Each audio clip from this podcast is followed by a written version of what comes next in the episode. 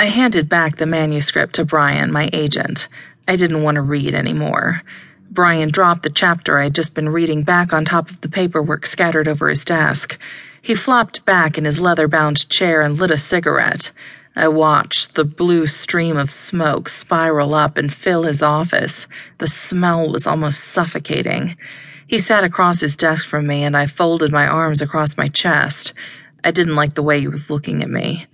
It wasn't in a lustful way or anything like that. I mean, who would lust after me? Plain old Megan Grimm. No, he was looking at me with contempt. Now that's how you write a good sex scene, he said, flicking ash from the tip of his cigarette into an ashtray positioned on his desk. It's completely different to what you've been offering up. I don't think I can write write stuff like that, I said, breaking his stare and looking at my hands in my lap. Well, there are thousands of writers out there who can write stuff like that. He huffed, blowing smoke out of his nostrils. They were large and red, where he had spent too many years throwing back the scotch. But I started, wanting to defend myself. No buts, Megan, he said, grinding out the cigarette and lighting another almost at once. You really need to up your game if you seriously want me to start approaching publishers with your work. Then, snatching up the chapter he had just made me read about the girl and the two guys at the pool, he added, This is where it's happening. This is where it's at. But it was rude, I said, wringing my hands in my lap again. Rude!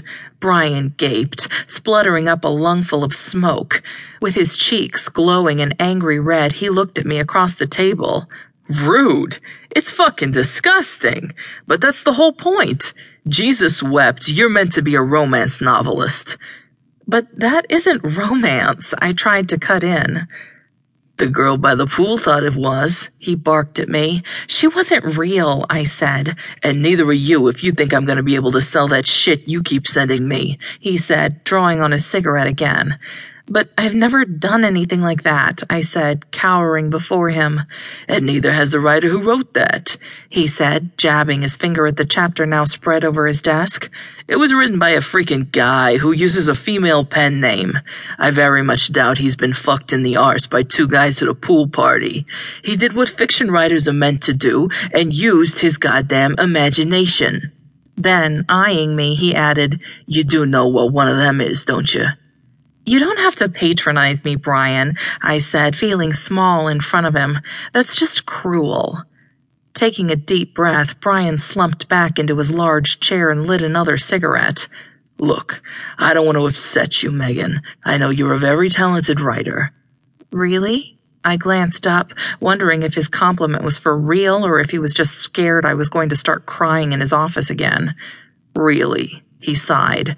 It's just that you ain't ever going to make a successful romance novelist if you don't spice your books up a bit. People don't want to read about two star-crossed lovers who wander about the place holding hands. Jesus, Megan, in that book you gave me, the main characters didn't even kiss until page 256, and there was only 260 pages. It didn't leave a lot of room for what normal people would call romance. Perverts, you mean? I said, looking at him.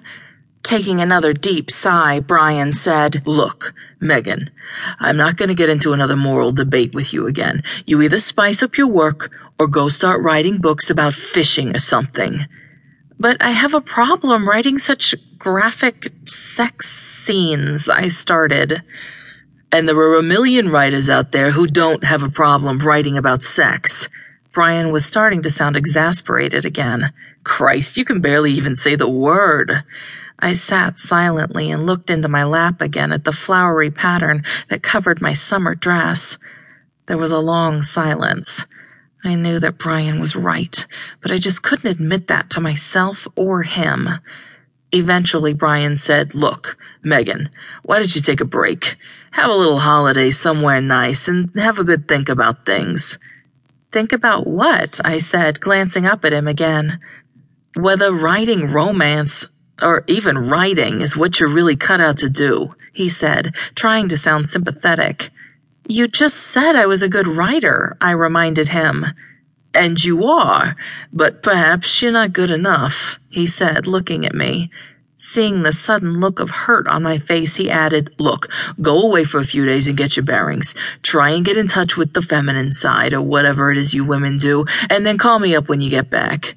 But I'll be honest with you, Megan, don't be sending me any more of your work unless it's hot. And I mean red hot.